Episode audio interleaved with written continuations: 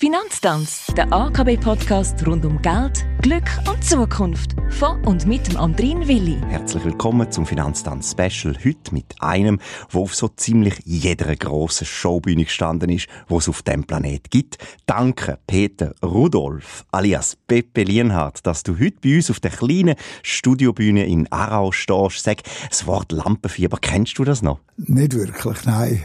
Es wäre, glaube ich, nicht gut, wenn ich nach so vielen Jahren immer noch würde zittern vor jedem Auftritt. Und bin ganz entspannt, kann ich sagen. Bekannt worden bist du mit Songs wie «Swiss Lady», «Sheila Baby» oder «El Gato». Das ist Titelmusik zur Fernsehsendung «Wetten, dass…». Vielen geht das Lied jetzt wahrscheinlich gerade langsam, aber sicher wieder durch den Kopf. Für viele Menschen bist du der Taktgeber von ihrem Leben, ursprünglich aus Lenzburg, heute im Alter von siebenundsiebzig Jahren, noch immer aktiv auf der Bühne und voll von Ideen. Du bist schon mit Grössen wie der Whitney Houston, der Shirley Bassey, Donna Summer, Sammy Davis Junior und Quincy Jones oder dem Frank Sinatra auf der Bühne gestanden und hast mit dem Pepe Lienhard Orchestra den Udo Jürgens siebenunddreissig Jahre lang begleitet. «Da Capo Udo Jürgens», so heisst die Show, wo ihr Ende zwanzig vierundzwanzig ihm zu Ehren aufführen werdet. Im Kanton Aargau kann man die schon viel früher live erleben, und zwar in Boswil am zehnten Dezember zweitausenddreiundzwanzig. Mit ein bisschen Glück kann man Tickets für das Konzert gewinnen, und zwar in unserem Adventskalender-Wettbewerb auf dem A K B-Freizeitportal «Wir zwei, wir drucken, dümen». So, jetzt. Aber in unserem Finanztanz-Special, da dreht sich ja alles um Geld, Glück und Zukunft. Und weil du ja ein viel, viel besserer Tänzer mit viel, viel mehr Taktgefühl bist wie ich, darfst du natürlich auswählen, über was du zuerst willst reden, über Geld, Glück oder Zukunft. Also ich muss sehr schnell korrigieren, ein grosser Tänzer bin ich nicht. Ich habe selber lange die Leute zum Tanzen gebracht, aber selber bin ich ein absoluter Tanzmuffel, zum Leidwesen von meiner Frau, weil sie Tanz fürs Leben gern. Aber zu allem anderen können wir von mir aus jeder Reihenfolge reden. Dann fangen wir mit Geld an. Mhm. Wie viel Geld hast du bisher für Smokings in deinem Leben ausgegeben? Ui. Ja, lang haben wir natürlich grosse Produktionen gehabt, oder Jürgensproduktionen. Dort sind sie von der Produktion gezahlt worden. Ich selber habe sicher auch schon etwa zehn Smoking gekauft in meinem Leben. Und die wären natürlich auch immer teurer unterdessen. Also, unterdessen kostet einer schon etwa ein Tausiger einen schönen Smoking. Aber, äh, das sind unsere grössten Ausgaben, die wir hatten. Was sind die grössten Ausgaben, die wir hatten? Ja, ist natürlich die ganzen Anschaffungen. Früher haben wir selber eine eigene P A gehabt, und das sind schon rechte Beträge. Wir hatten auch einen eigenen Sattelschlepper gehabt, bis vor vier Jahren. Und äh, da gibt's schon reichlich Spesen. Und ich habe halt immer Wert gelegt auf die besten Musiker dabei zu haben. Ich habe eine internationale Band, und da kommen schon richtige Kosten zusammen, bis schon nochmal alle da sind. Und die besten Musiker haben auch die höchsten Gagen. Aber ich habe nie äh, auf, in dem Sinne so gerechnet, dass ich einfach, der, je billiger Musiker, desto mehr schaue für mich aus. Das war nie mein Denken gewesen. Ich habe immer für die Qualität geschaut und habe zum Leidwesen von meinem damaligen Manager immer die besten Musiker gehabt, die halt, wie gesagt, nicht die billigsten sind. Er hat einmal gefunden, könnte man nicht irgendwelche Musiker aus dem Osten nehmen, die sind froh, wenn sie einen Job haben. Aber äh, so habe ich nie gedacht. Ich habe immer für die Qualität geschaut, habe immer das, mein höchstes äh, Anliegen gewesen, perfekt machen, was immer ich für Musik mache. Ich habe sehr variable Musik gemacht, nicht nur Jazz, sondern auch Unterhaltungsmusik, alles Mögliches, aber immer mit dem Anspruch auf höchste Qualität. Und das hat seinen Preis, und darum ist das eigentlich immer unsere grösste Ausgabe gewesen. Wie viel Geld hat dein teuerste Instrument gekostet, und was ist das für eins? Ja, ich habe verschiedene Saxophone, und äh, ja, ich glaube, das teuerste Instrument ist schon meine goldige Flöte. Die ist so. Jetzt habe ich noch einen neuen Silberkopf speziell dazu gekauft, der alleine schon, also nur das Mundstück schon eintausendvierhundert Franken kostet, und die Flöte selber, alles in allem sicher etwa zehntausend Franken. Wie viel Geld brauchen wir denn, um so ein Pepe Lienhard Orchester auf die Beine zu stellen? Du hast gesagt, du arbeitest nur mit den besten Musikern zusammen, oder am liebsten? Ja, äh, es ist natürlich so, früher, in den siebziger Jahren, haben wir ja fast jeden Tag gespielt, im Sextett eben Zeit von Swiss Lady, und da haben Musiker natürlich äh, ein Monatsengagement gehabt. Aber jetzt seit vielen, vielen Jahren, eigentlich seit Anfang der neunziger Jahre, das war auch mal so eine Krisenzeit gewesen, und da habe ich alle Musiker entlassen, und alle sind unterdessen auf Freelance-Basis bei mir dabei. Also das ist äh, zum Teil ein bisschen aufwendiger, und wenn natürlich ein Musiker äh, Freelancer ist, ist er auch nicht immer unbedingt frei, wenn man nicht kurzfristig etwas reinkommt. Dann muss man halt einen Ersatzmusiker nehmen, das ist ein bisschen aufwendiger. Aber man hat natürlich nicht mehr so viele Leute auf der Payroll mit Sozialleistungen und dem ganzen Drum und Dran. Darum ist das jetzt eigentlich äh, sehr berechenbar, was so, ein, so eine Band zusammenzustellen kostet. Ich habe, wie gesagt, nicht mehr ein festes Orchester. Und darum gibt es auch nicht eine Zahl X, wo man kann sagen äh, das Orchester kostet mich jetzt zehntausend Franken im Tag oder so. Sondern es kommt darauf an, woher sie kommen. Die Spesen ist meistens die Hälfte von der Gage, also Gage plus Spesen. Und manchmal muss ich halt auch einen Lead-Trompeter einfliegen aus Holland und dann kommt halt noch das Ticket von Amsterdam dazu. Und so tut sich das eigentlich, ist das jedes Mal ein bisschen anders. Du warst siebzehn, inspiriert von Quincy Jones, eigentlich eine Big Band mhm. zu gründen. Wie muss man sich denn das vorstellen? Du hast jetzt auch nicht wahnsinnig viel Geld im Sack gehabt. Nein, null, null Geld. Ich war Schüler, Sackgeld von den Eltern. Das ist dann nur mit Enthusiasmus gelaufen. Da staune ich selber heute, wie das möglich war. Ich habe schon immer, seit ich zwölf bin, eine eigene Band gehabt.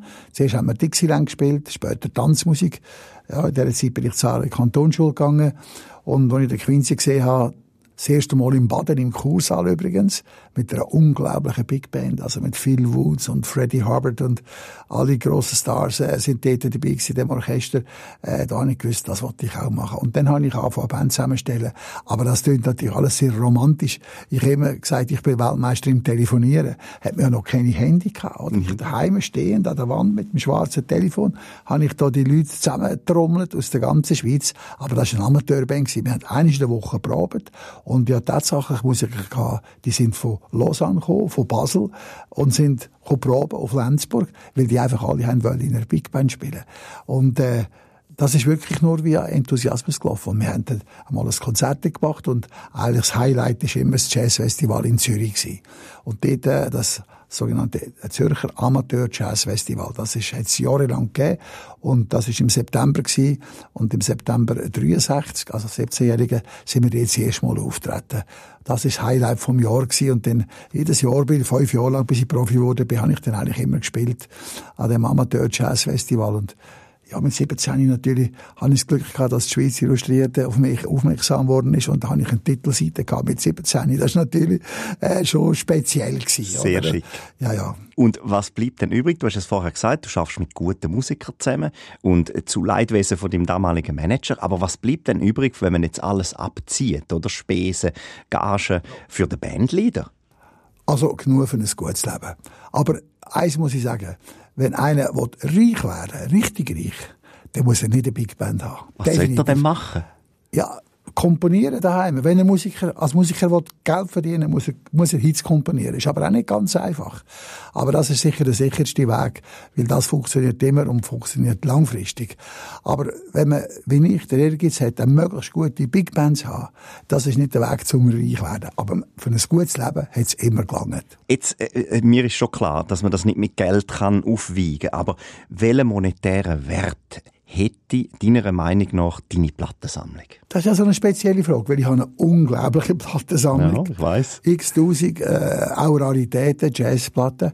Ich weiss, was das gekostet hat. Weil mit jede, Widmungen? Jede Pla- viel mit Widmungen natürlich. Und jede Platte hat zwanzig Franken gekostet im Laden. Das habe ich mir als, als Student vom Sackgeld abgespart. Und eben auch von Quincy Jones, die habe ich gekauft mit vierzehn, The Birth of the Band. Und so, äh, das, also wenn man das jetzt zusammenzählt, dann kann man wahrscheinlich machen, ja, sechstausend mal zwanzig oder so. Und das gibt einen grossen Betrag. Aber das kann man heute nicht mehr. Also das, das ist nur für mich natürlich ein Wert emotional. Weil ich habe eigentlich zu jeder Platte, also nicht gerade jede von diesen sechstausend, aber, aber zu, zu den meisten habe ich einen Bezug, wenn ich sie in die Hand nehme. Ich weiss genau, wo ich sie gekauft habe. Äh, und ich, ich weiss, was drauf ist bei allen Platten, weil ich habe die intensiv gehört, natürlich in der Zeit, vor allem als, als Junge, Tag und Nacht die Musik gehört und kenne all die Titel und ich weiss, wer mitspielt auf den Platten und, und wer Schlagzeug spielt auf jeder Platte. Also das hat mich halt, das habe ich studiert und weiss das bis heute noch. Äh, der Wert hat's für mich. Aber, äh, wenn man das verkaufen will, müssen wir wahrscheinlich froh sein, wenn es jemand nimmt. Also überhaupt holt. Also, ja gut, jetzt am Schluss könnte äh, meine Frau und meine, meine Töchter entscheiden, was sie machen. Aber ich glaube, die haben auch nicht Platz für so viele Platten. Und äh, ja, vielleicht könnte man es mal spenden an eine, an eine Musikschule, die es auch nicht mehr interessiert. Die haben das heute alles, äh, alles digital, auf Spotify ja. Oder whatever. man müsste schon gerade einen Liebhaber finden, der Freude hat daran. Aber ich wüsste jetzt nicht, wenn man das möchte aufdrängen, das Geschenk. Und, und wenn ein Brockhaus, die kann man das auch nicht mehr holen, oder? Die, das braucht ihnen nur einen Lagerplatz. Das ist halt einfach so. Für mich ist es sehr viel wert. Ich bin glücklich, wenn ich in meiner Plattensammlung, ich habe ja ein Salzburghaus mit meiner Frau zusammen, jetzt im Thurgau, und wenn ich ein, ein Heuboden, die Heuböden sind alle ausgebaut, also isoliert, äh, ein Boden ist ein, ein Fernsehlounge, wo ich auf Fernsehen schaue, die ganzen Videos schaue, auch von unserer Band, auf der grossen Leinwand, und ein Stock sind nur Schallplatten und C Ds. Und wenn ich dort hocke, ist mir wohl, das ist meine Welt, das ist meine Geschichte, wo ich mir wohl, aber man kann das nicht in Münzen umrechnen. Pepe, sag, wenn jetzt du könntest deinem jüngeren Ich eine Art einen Tipp geben oder irgendetwas in Sachen Geld mit auf den Weg geben, was wäre das? Ja, ich würde mir sicher sagen, geh ein bisschen, ein bisschen vorsichtiger um mit dem Geld und tu ein bisschen sparen. Und ja gut, ich habe schon äh, ein bisschen, äh, also ja, dritte Säule und so habe ich schon gemacht. Äh, zweite Säule, dass das gibt, habe ich gar nicht gewusst und das hat mir auch jemand gesagt. Zum Beispiel, ein bisschen speziell, ja, rückblickend. Aber äh, Ich bin, ich bin nie ein Finanzmensch gewesen. Ich habe das immer andere Leute machen und da sind noch gewisse Sachen an mir vorbeigelaufen. Aber ich sage das nicht bedauernd. Ich wollte einfach Musik machen und, und bin gut das Leben gekommen. Und jetzt, seit meine Frau das macht, ist alles ein bisschen konkreter und ein bisschen genauer und ein bisschen mehr zu meiner Gunst, muss ich sagen. Äh, hätte man vielleicht schon früher noch machen können. Aber, aber es gibt für mich keinen Grund, etwas zu bedauern. Es ist alles gut gelaufen. Aber im Jüngeren, ich würde sagen, bis vielleicht ein bisschen vorsichtiger mit dem Geld. Ich halt immer gern gelebt. Und zwar jede Beziehung. Nicht, nicht, dass ich jetzt da irgendwie ein teures Auto gekauft habe. Überhaupt nicht sogar. Und, dass ich jetzt irgendwie ein Glücksspiel gemacht habe oder so das Geld verjubelt. Aber ich habe schon immer wunderschöne Ferien gemacht und schöne Reisen. Und immer gut essen. Und wir können uns ja aus der Kronenhalle, oder? Also, äh, dort bin ich ja schon gegangen, als zweiundzwanzigjähriger schon Kronenhalle gegessen. Und, äh, da habe ich schon immer einen rechten Lebensstil gehabt. Aber vielleicht hätte man ein bisschen weniger können ausgeben und ein bisschen mehr können sparen. Aber ich hätte kein schönes Leben können haben und ich wäre auch jetzt nicht glücklicher. Was ist dir zu teuer? Ja, ich, ich hätte jetzt nie ein Auto gekauft für hundertachtzigtausend Franken. Also, also, es gibt ja Leute, die so auf vieles verzichten, um sich so ein Auto zu leisten. Das hat, ich habe immer gerne ein Auto gehabt, das läuft. Und, äh, aber dass ich jetzt dort, aber ich, ich, ich finde auch, Schön, schöne Auto finde ich schön und ich habe Freunde, die super Kollektion haben und mir gefällt das schöne Auto, aber ich hätte das nie müssen haben selber. Ich habe ja viel Geld gebraucht für mein Hobby mit den Vögeln. Ich habe immer tropische Vögel gehalten, früher, jetzt nicht mehr, aber ich habe eine unglaubliche Sammlung gehabt mit vielen tropischen Vögeln, mit Hornvögel, also Hornbills und Tukane im Tessin, ja, Flamingos, alles mögliche im Garten. Das war, bevor ich Familie hatte. Das war ein sehr aufwendiges Hobby. Dort habe ich sehr, sehr viel Geld reingesteckt. Aber auch das räume ich nicht. Auch wenn die Vögel jetzt nicht mehr gibt unterdessen, äh, das war einfach ein Wahnsinnserlebnis gewesen. Und ich habe natürlich, äh, ich bin auch in die Länder gereist. Ich bin in Malaysia gewesen, in Singapur, in, in Thailand, in China, überall. Und habe mit, mit meinen Beziehungen auch Vögel importiert, wo das noch möglich war. Und das war auch spannend gewesen und sind Wahnsinnserinnerungen. Aber das Geld wünsche ich mir nicht zurück. Das hat dort viel gekostet damals. Und das war sehr aufwendig gewesen. Aber das war auch spannend gewesen. Und, und da habe ich halt wirklich einen riesen Pack von Erinnerungen, wo ich, wo ich, äh, glücklich bin und ich auch davon zehre. Und ich kann jetzt sagen, das hätte ich jetzt nicht sollen machen und hätte das sollen auf die Bank tun. Das wäre weniger lustig gewesen. Wie bist du denn auf die Vögel gekommen? Also, wie kommt man auf eine Vogelsammlung? Das gehört das zum ersten Mal? Nein, nein, ich habe das sehr intensiv betrieben. Also, als wir aufgewachsen sind, haben wir Vater Hühner gehabt und Enten noch ein Zeitchen sogar, bis die Nachbarn reklamiert haben wegen Gestank. Und, äh, aber Hühner haben wir sehr lange gehabt. Und dann habe ich aber natürlich, als ich angefangen habe, habe ich selber gekauft. Ich habe ja noch eine kleine Wohnung gehabt in Niederdorf. Und dann habe ich das erste Haus gemietet im Tessin mit einem grossen tropischen Garten. Und dort hat dann das schon gepasst, so ein paar Vögel drin. Aber eben, das bei mir fällt ein bisschen an. Aber ich hatte halt schon einen gewissen Hang zum Übertreiben. Und da habe ich halt immer mehr Volieren gebaut und immer exotischere und immer seltenere Vögel importiert. Und habe dort schon eine rechte, also, ja, eine sehr spezielle Sammlung gehabt. Vor allem, äh, einundzwanzig Arten Tukan gehabt. Also, ich glaube, die grösste Sammlung auf der ganzen Welt. Aber das hängt eben mit meinem, meinem Hang zum Übertreiben zusammen und einen gewissen Ehrgeiz. Aber das habe ich jetzt alles erlebt und finde das lustig und wie gesagt, mir reut auch nicht das Geld, das ich gebraucht habe. Aber ich könnte das nicht unbedingt empfehlen, dass jemand, um das nachzumachen. Aber es geht heute auch nicht mehr, weil heute sind viel mehr, äh, ist das viel komplizierter. Vögel kann man fast nicht mehr, so Wildfänge kann man sowieso nicht mehr importieren. Das ist auch gut so. Das ist einfach eine andere Mentalität. Das ist halt auch schon wieder vierzig Jahre her. Und da hat sich geändert. Und heute ist das alles sehr viel komplizierter und aufwendiger. Über was wollen wir reden? Glück oder Zukunft? Ja, Glück können wir gerne reden. Wann hast du grosses Glück gehabt? Ich muss sagen, ich habe das ganze Leben sehr viel Glück gehabt. Ich bin nie faul gewesen. Ich habe immer gearbeitet dafür. Ich habe eigentlich immer gesagt, und das sage ich heute noch, das Glück kommt schon mal vorbei, aber man muss parat sein. Man muss sein, ready to, to catch it. Und da habe ich von Anfang an eine gesunde Einstellung gehabt. Ich habe von daheim aus gelernt zu arbeiten. Äh, meine Mutter hat einen Lebensmittelladen gehabt. Wir haben das Kind helfen. Ich bin nie zu faul gewesen zum Arbeiten. Ich habe immer geübt. Meine Eltern haben beide geschafft. Es war niemand daheim gewesen. Ich habe als Kind schon, schon als Siebenjähriger mit der Blockflöte freiwillig geübt. Und auch, als ich die Band hatte, ich habe Noten geschrieben, Tag und Nacht. Äh, ich habe wirklich Ich war immer fleissig, ich habe immer geschaut, dass die Qualität stimmt. Und wo die ersten Chancen gekommen sind, habe ich das immer können, die Möglichkeit packen und erfüllen. Und auch die Chance natürlich dann, dass Udo Jürgens kam, ist, ist sicher ein ganz grosses Glück im Leben. Also Udo Jürgens aus äh, speziellen Gründen, er hat Steuerprobleme in Deutschland und Österreich, ist in die Schweiz gekommen, ist dann ins Management gekommen von Freddy Burger. Und wir sind plötzlich im gleichen Laden gewesen, haben uns kennengelernt. Und dass dort eine Freundschaft und eine Zusammenarbeit entstanden ist, die siebenunddreissig Jahre gedauert hat, äh, das ist natürlich eine einmalige Chance gewesen. Und das hätte auch nur funktioniert, weil ich eben eine gute Bank hatte. Ich sage, meinen Teil habe ich immer dazu geleistet. Und wenn die Chance kam, ich meine, in den achtziger Jahren sind wir in Monte Carlo gewesen, als Hausband im Sporting. Frank Sinatra hat einen Auftritt gehabt. Wir haben eine Band gehabt, die Frank Sinatra können begleiten konnte, äh, als vom Block gespielt hat. Das hat das nicht stattgefunden. Da hat das Musiker von Paris gekommen, die den Sinatra begleitet hat, wenn wir nicht eben vorbereitet sind. Das war immer mein Ehrgeiz gewesen, dass wenn die glücklichen Zufälle passieren, dass ich den bin, was erfüllen kann. Und das war auch unsere Chance gewesen. Im Schweizer Fernsehen, schon mit dem Sextett. Jetzt hat die Sendung Musik und Gäste mit der Heidi Abel. Da können sich sicher die Eltern daran zurückerinnern. Wir haben dort ja Das war alles noch live gewesen. Wir haben alle können begleiten. Und wir sind einfach in der Schweiz die Band gewesen, die können am Nachmittag proben und so oben live am Fernsehen perfekt spielen. Und das ist einfach unser, unser Anteil gewesen, dass wir uns so vorbereitet haben, dass ich entsprechend gut qualifizierte Musiker hatte, die das eben können erfüllen. Und das ist eigentlich immer mein Prinzip gewesen. Also, äh, glückliche Umstände können immer kommen, aber dann muss man parat sein. Deine Frau ist heute auch deine Managerin. Ist das ein Glück? Das ist ein grosses Glück. Aber meine Frau ist so ein grosses Glück, das muss ich sagen. Und sie ist sicher der Hauptgrund, dass ich so zufrieden und glücklich kann sein und in meinem Alter immer noch Spass am Arbeiten, Spass am Leben. Und sie hat eine wunderbare Frau. Sie, sie schaut gut zu mir, jede Beziehung, auch zu der Gesundheit. Sie ist immer ein bisschen für mich, äh, ja, die, die schaut mit der Ernährung und mit allem.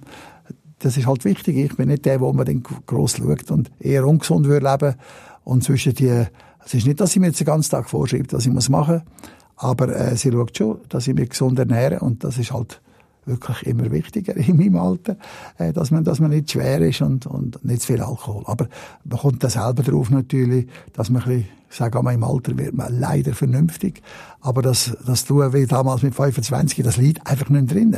Sonst bin ich todkrank am nächsten Tag. Stellst du dir deine Vorbilder als glückliche Menschen vor? Nein, ich erlebe das nicht bei allen, ehrlich gesagt. Meine Vorbilder sind natürlich Vorbilder nicht unbedingt im Lebensstil, sondern wie sie Musik gemacht haben. Äh, Quincy Jones, den ich jetzt auch persönlich auch kennenlernen, ein paar Mal auch mit ihm auf der Bühne gestanden bin, äh, er ist eigentlich recht entspannt, muss ich sagen. Er ist jetzt neunzig geworden, das Jahr. Und äh, er hat auch einen, einen grossen Wandel gemacht. Ich weiss, als er achtzig war, ist ihm wirklich nicht gut gegangen. Er war viel, viel zu dick gewesen. Und äh, sie haben ihn im Rollstuhl fast auf die Bühne gebracht. Und irgendwann hat wahrscheinlich ein Doktor in Amerika gesagt, jetzt musst du einfach aufhören zu trinken. Und er trinkt keinen Alkohol mehr.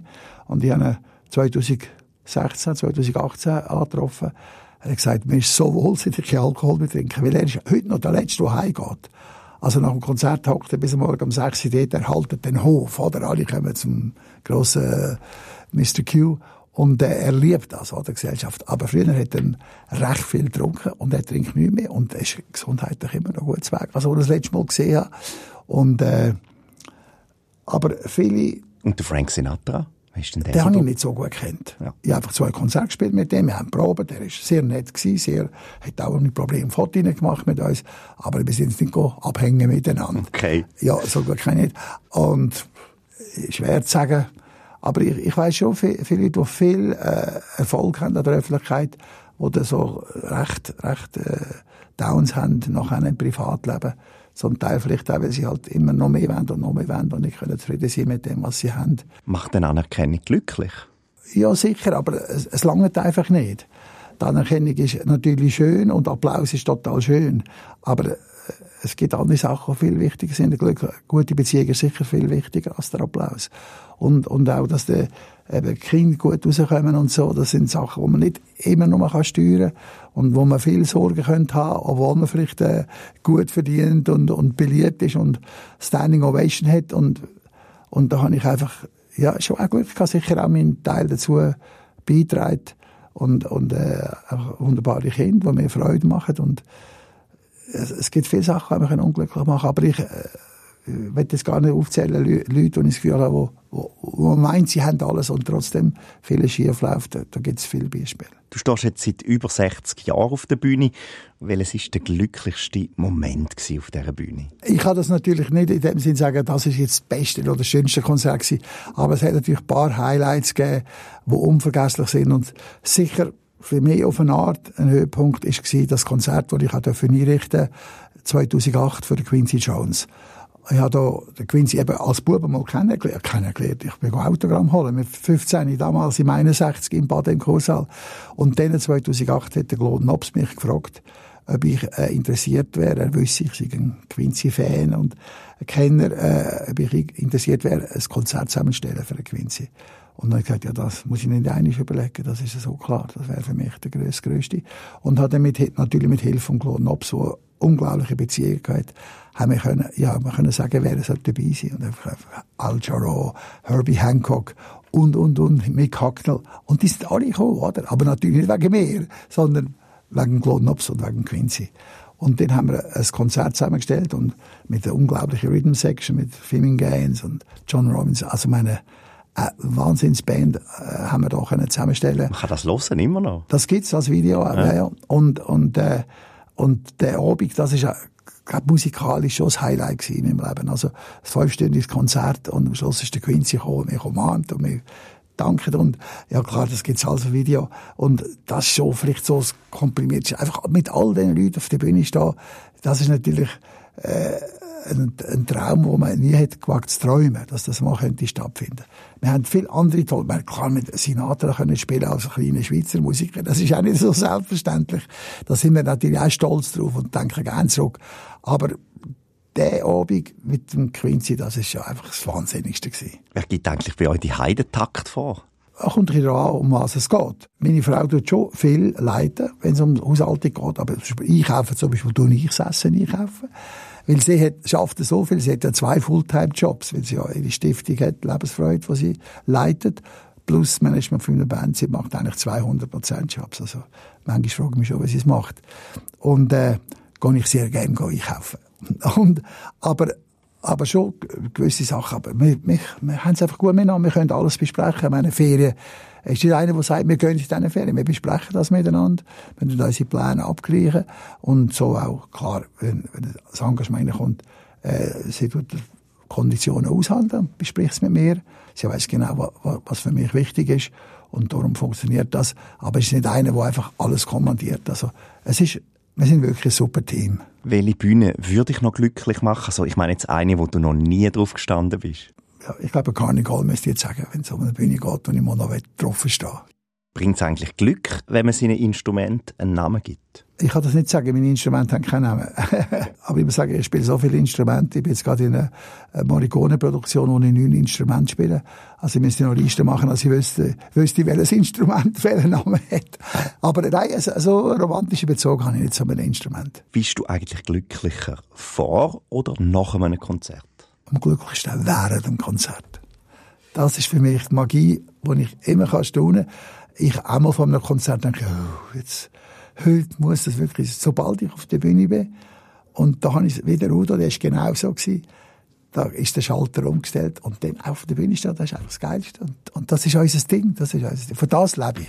Mit wem wärst, wenn du jetzt könntest, aber du müsstest wählen, auf der Bühne nochmal glücklicher? Mit dem Hardy Happ oder dem Quincy Jones? Trotz meiner grossen Liebe zum Hardy Happ, lieber nochmal mit dem Quincy, aber mit dem Hardy habe ich ja ganz tolle Erinnerungen. Mit der Whitney Houston oder mit der Tina Turner? Whitney Houston in ihren Glanzzeiten würde zu mir besser passen als Tina Turner. Aber auch Tina finde ich grossartig.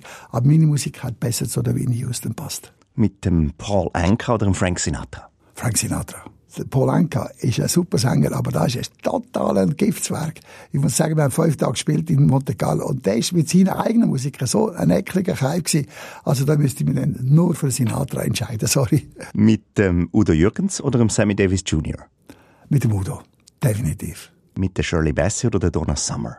Ist noch schwierig zu sagen, aber ich denke, auch vom Stil her, doch mit der Shirley Bassey. Apropos glücklich sein, Sporting Club in Monte Carlo oder Montreux Jazz Festival?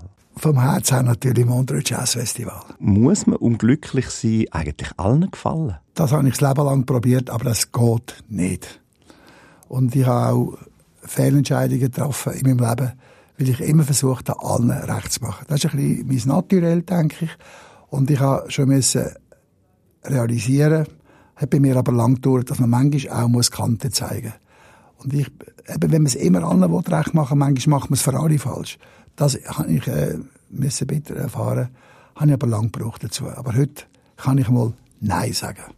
Kommen wir zum letzten Teil, Zukunft. Was hättest du immer schon mal gern gewusst? Schwierige Frage für mich, weil, weil eigentlich äh, ich frage, wenn mich etwas interessiert. Ich habe mich nie... Also ich mich nicht getraut hat, etwas zu fragen oder etwas zu fragen. Ich habe so eigentlich keine Fragen offen. Nein. Wenn man dich in Zukunft auf der Bühne wird sehen, wird man dich als Hologramm sehen? Nein, das will ich nicht. Ich bin ja schon vor vielen Jahren gesagt, ja, was machen wir mal, wenn es dich mal nicht mehr gibt und so, und gibt es da eine Nachfolgeband oder eine Ghostband? Nein, ich denke, ich mache mein Ding und wenn ich halt mal aus gesundheitlichen Gründen nicht mehr kann oder will ich sterben, dann ist einfach das Kapitel zu. Es ist ja nicht so, dass wir jetzt irgendwie etwas Unersetzliches machen. Wir unterhalten die Leute mit schöner Musik, ich denke auch mit guter Qualität. Und es gibt andere, die das auch machen. Und wenn es uns mal nicht mehr gibt, dann machen es andere. Also ich bin nicht so unersetzlich. Und trotzdem wirst du bald mit dem Udo Jürgens in Anführungs- und Schlusszeichen, also in einer virtuellen Form, mehr oder weniger auf der Bühne stehen. Ja, das ist ein spezielles Projekt. Was ist das für ein Feeling? Ja, da, das ist noch ganz ein spezieller Gedanke. Es hat es ja mal gegeben, vor zwanzig oder dreißig Jahren mit dem Elvis. Er ist auf Tournee gegangen, ist sehr erfolgreich gewesen, seine Originalband mit dem, mit dem Elvis ab der Leinwand. Und jetzt ist eine grosse Agentur für Deutschland, äh, ist uns herangetreten, mehr interessiert wäre, so ein Projekt zu machen. Also das, den Gedanken habe ich natürlich auch schon gehabt, persönlich, aber die Idee kommt jetzt nicht von mir. Und äh, da ich weiss, dass die Leute sehr professionell sind und es ist die grösste Agentur jetzt in, in Deutschland, die am meisten Konzerte macht. Äh, wenn die Leute dahinter sind, dann wird das auch qualitativ so, wie es muss sein. Und, und da habe ich dann eigentlich relativ schnell gesagt, das möchte ich gerne. Ich habe viele Anfragen gehabt, aber nächstes Jahr wäre der Udo neunzig geworden, zehn Jahre seit seinem Tod und ich bin von vielen Sängern angefragt worden, die auch Udo-Projekte machen. Es wird diverse Udo-Projekte geben und es gibt auch einen vor allem, der sieht noch aus wie der Udo, der singt super, spielt Klavier. Also der macht das wirklich wahnsinnig gut und respektvoll und ich finde das auch schön, das ist auch ein Kompliment an Udo, dass so viele seine Musik noch machen. Aber für mich, nach siebenunddreißig Jahren mit dem Original auf der Bühne, wäre das nie ein Thema gewesen, jetzt dort zu spielen und vorher ist eine Udo-Kopie. Also das hat mir, glaube ich, das hat mir... Also da hat mir das Herz wehgetan. Das konnte ich mir nicht vorstellen. Also ich habe mir schon kurz überlegt, logischerweise, der eine macht siebzig Konzerte, ja, das sind nicht mehr siebzig Gigs, oder, für die Band, aber habe ich gesagt, nein, das geht einfach nicht. Und ich habe auch mit meinen Musikern geredet, also die, die schon länger dabei sind, haben gesagt, nein, das geht einfach nicht. Und jetzt ist eben die Idee gekommen, dass wir würden spielen, also das werden wir machen. Der Udo kommt ab der grosse L E D-Wand, in super Qualität natürlich, heute kann man auch das alles aufbereiten. Es gibt ja seine Sp- Bildspuren jetzt separiert. Das letzte Konzert in Zürich haben drei Kameras nur der Udo aufgezeichnet. Es gibt den separat Tonspur, Klavier, Gesang, alles. Und wir werden mit der Originalband von damals mit vierundzwanzig Leuten ihn live begleiten. Das ist technisch äh, relativ aufwendig, braucht eine gewisse Vorbereitung, ist aber absolut machbar auf bestem Niveau. Und da habe ich dann schon gesagt, mit dem Udo zusammen, das, das mache ich gern. Wobei ich jetzt noch gar noch nicht weiss, was dann emotional abgeht. Weil jetzt, jetzt klar, jetzt sind wir in froher Erwartung und, und, und arbeiten für das. Die Diagnos mal alle sauber herstellen. Wir tun sicher die äh, Tonspuren so bearbeiten, dass wir das, das Tempo hören. Also Click-Track, sagt man dem. Wo der Schlagzeuger sicher auf dem, auf dem äh, In-Ear hat. Und ich auch. Vielleicht sogar für alle Musiker. Das muss man alles noch abklären. Oder arbeiten wir mit einem Bildschirm zusammen. Da gibt's noch einiges abzuklären. Wir haben ja noch ein Jahr Zeit. Aber das Jahr ist schnell vorbei. Das wird man natürlich äh, möglichst, also das wird man sicher ganz perfekt machen. Aber Aber was dann passiert, wenn wir auf der Bühne stehen mit der Originalband, ein voller Saal und plötzlich singt der Udo da oben. Das ist dann nicht mehr wieder Probe. Das, da wird, wird sich schon etwas bewegen in mir. Also das, und, und auch alle die Musiker, der Udo ist ja allen Musikern sehr nah gewesen. Er war ja wirklich auch ein Kumpel gewesen. Ich muss sagen, er ist, hat auf Augenhöhe Verkehr mit all den, den Schlagzeugern und der Billy Percussion. Und die sind ja alle Freunde gewesen, auch vom Udo. Und wenn plötzlich der Udo da wieder mit uns zusammen ist, das, das wird schon etwas geben. Also das, das, das wird schon, kann man jetzt gar nicht ermessen, was dann abgeht. Hast du den neuen Beatles-Song gehört? Ja, den gehört. Was haltest du von dem? Ist ein schöner Song, aber ich meine, die haben viel, viel bessere Songs gemacht. Macht dir die Zukunft mehr Angst oder mehr Freude? Mir macht die Zukunft total Freude. Wenn du zurückschaust, welche Schlüsse ziehst du daraus für die Zukunft? Ich, ich glaube, das bewusste Leben äh, und korrekt Leben, das hat für mich immer gestimmt. Einfach auch mit, mit, mit Respekt mit allen Leuten umgehen.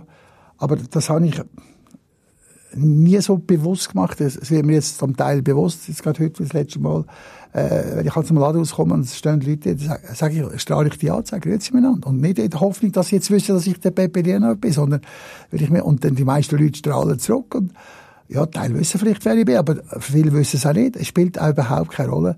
Ich gehe positiv auf Menschen zu, mit Respekt auf alle.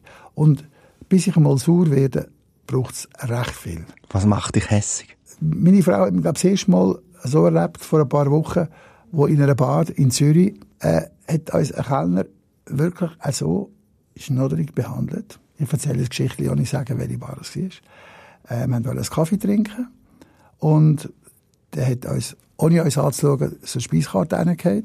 Ein junger, gut aussehender Typ.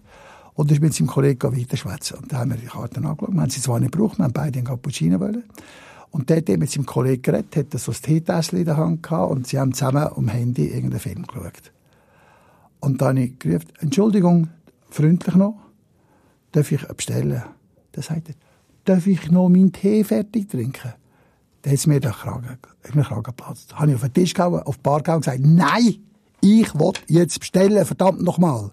Und alle Leute haben rumgeschaut. Und das ist überhaupt nicht meine Art. Mhm. Aber, und meine Frau hat mir ganz komisch angehört.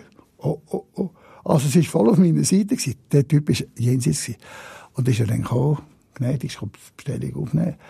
Und dann sage ich, dann geht es eigentlich noch. Mit so Zeug kann ich schlecht umgehen. Aber es braucht Uh, viel, bis mir von der Kragen platzt. Deine Musiker haben das gewusst. Also die Sporko, schludrig sein und dann auch noch frech. Das hat es bei euch nicht. Das kommt gar nicht. Aber das ist natürlich jetzt in meinem Alter kein Problem mehr. Weil, weil die, die lange dabei sind, wenn man ein Junge kommt und meint, er könne easy busy machen, dann wird das schon von den alten Kollegen zusammengestuft und sagt, hey, so, so nicht. Weil alle sind pünktlich, alle wissen, was er gehört, sauber angelegt und so. Und, und jetzt ein Junge, der meint, er macht das von Mister Cool, das braucht man überhaupt nicht. Aber da habe ich eh Mühe mit Leuten, die immer meinen, alle müssen auf Serie sich nehmen. Und es ist halt, zum Teil äh, gibt es jetzt Junge, und ich will überhaupt nicht über Jungen, aber ich bin sehr happy mit meinen Töchtern und, und ich bin happy mit ganz vielen jungen Musikern, die bei uns spielen, die toll sind, die, die sich einsetzen, die Disziplin haben. Aber es gibt natürlich auch einen Teil, halt, der wirklich verwöhnt sind, wo man alles, alles zuträgt. Und ich sage immer, die sind gar nicht überlebensfähig, wenn es mal richtig losgeht. Wie regelt man eigentlich, ohne dir jetzt nachtreten zu wollen, aber wie regelt man einen Nachlass für dich? Ja, also gut, musikalischen Nachlass muss man, ja, muss man regeln, wer meine Schallplatte und meine Arrangement muss verwalten. Äh, mache ich mir ehrlich gesagt nicht so Gedanken. Und, aber ich glaube, generell, ich, Männer von meiner Generation, ich habe gerade ein Beispiel erlebt, wo einfach nichts hat wollen regeln und ja, da kommt dann die anderen schauen. Und vielleicht macht man natürlich schon kein Geschenk seiner Familie. Ich meine, meine Frau ist auch sehr viel jünger als ich. Äh, wir reden manchmal über das. Also, nach Adam Riese werde ich lang vor ihr sterben. Hoffentlich noch lange lang nicht, aber das ist jetzt einfach mal Realität. Und äh, gewisse Sachen sollte man sicher einfach abklären, weil man macht den, der Familie, wenn man die gerne hat, keinen Gefallen, wenn man einfach sagt, schaut das selber. Da muss man schon, und da haben wir schon gewisse Vorsorge, haben wir natürlich schon abgeklärt. Und, aber auch noch nicht endgültig, ganz, ganz ehrlich gesagt. Und wir wollen das also möglichst gleich machen. Weil das ist ja kein Standard. Also das ist nicht ja. irgendwie jetzt einfach etwas, was man kann mehr oder weniger einfach teilen kann. Nein, nein. Das war er also, unser Finanztanz-Special mit dem grossen Entertainer Pepe Lienhard. Danke fürs Mitmachen und danke vielmals, dass du zu uns ins A K B-Studio gekommen bist und uns Einsichten und Ansichten über Geld, Glück und Zukunft gegeben hast. Danke, das hat wirklich Spass gemacht. Du hast dich wunderbar vorbereitet. Und es tut mir leid, wenn ich über Geld und Finanzen nicht allzu perfekt auch antworten konnte. Ihnen danken wir fürs Zuhören. Selbstverständlich kann man unseren A K B-Podcast «Finanztanz» abonnieren, überall, wo es Podcasts gibt. Neben den kurzen Episoden, wo es um spannende Fragen aus der Finanzwelt geht, streuen wir auch immer wieder längere Gespräche ein, so wie das heute. Nachhören kann man das alles auch auf der Homepage w w w punkt a k b punkt c h slash Podcast. Selbstverständlich findet man da und dort auch sonst noch viele andere nützliche Tipps im Umgang mit Geld, wobei bei der A K B stehen ja auch vor Ort Türen und Tor eigentlich immer für ein gutes Gespräch offen. Letzte Frage. Pepe Lienhard, wie verabschiedet man sich höflich von der Bühne, von seinem Publikum? Also gibt es da einen Ritualspruch, wo du amix sagst, und wie geht der? Danke euch vielmals für den Besuch, fürs Zuhören. Kommt gut heim, kommt gesund heim. Und hoffentlich bis bald wieder einig.